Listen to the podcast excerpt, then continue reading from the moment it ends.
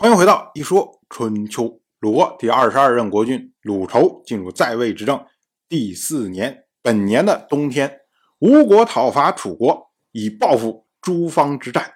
当时呢，吴军攻入了吉、利、麻三个地方。那楚国大夫沈尹社为了防御吴军，在夏瑞疲于奔命。楚国大夫真尹义旧负责修筑钟离城。韦启强负责修筑朝城，郑国叛逃到楚国的大夫然丹负责修筑周来城。那大家呢，就是筑城来准备应付吴军。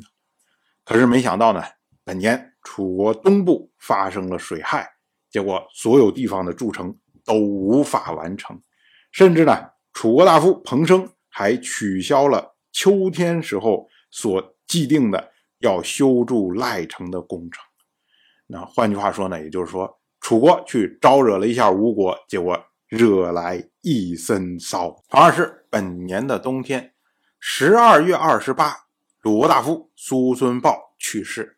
苏孙豹他去世的过程啊，稍微有一些波折，而这些波折呢，又和他早年的一些经历有关。最早的时候，苏氏的族长是苏孙豹的哥哥。苏孙侨如，苏孙侨如当时密谋想要干掉季氏的族长季孙行父以及仲氏的族长仲孙灭。那苏孙豹呢不同意，结果两个人意见不合，苏孙豹呢就由此离家出走。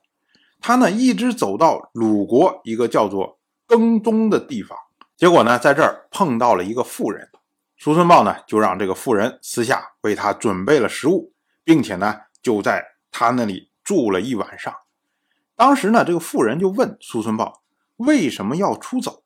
苏孙豹呢就告诉他说：“你看，我反正也没有办法继承家业，而且呢又不被我的哥哥所容，那与其在这儿憋着，不如出去另闯一番天地。”这妇人呢最终还是哭着把苏孙豹给送走了。苏文豹呢从鲁国出来之后，就去了齐国。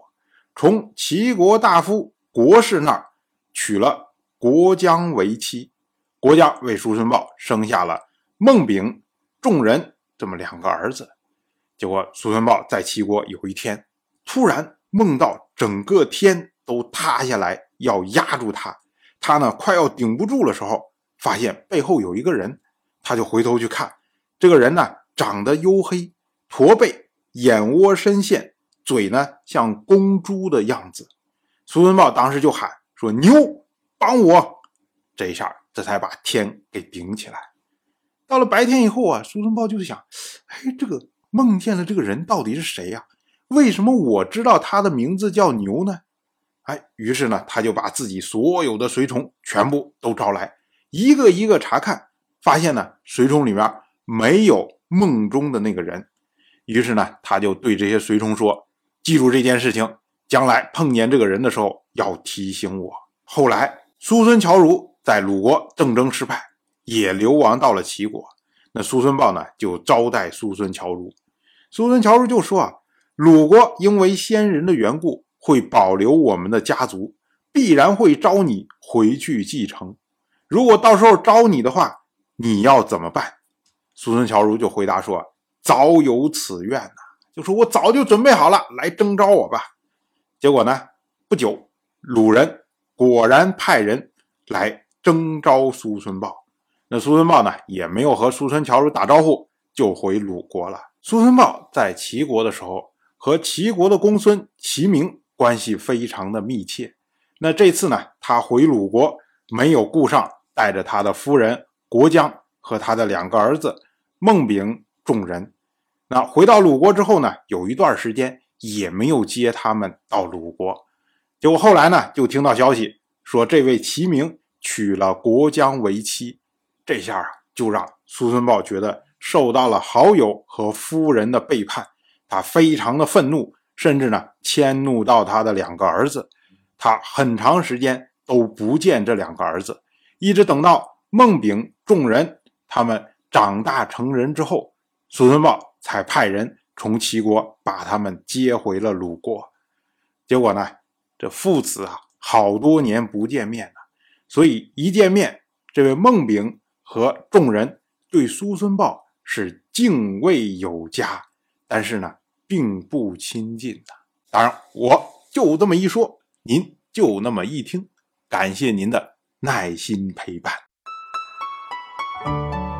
一说春秋的第一本图书《惊泽》已经正式出版，《惊泽》收录了从春秋开篇到郑国国君郑务生去世的春秋故事，加上多篇的番外回声以及年表、人物关系图、春秋经原文等辅助内容，方便大家和音频参照阅读。有兴趣的朋友，快去公众号“一说春秋”看看吧。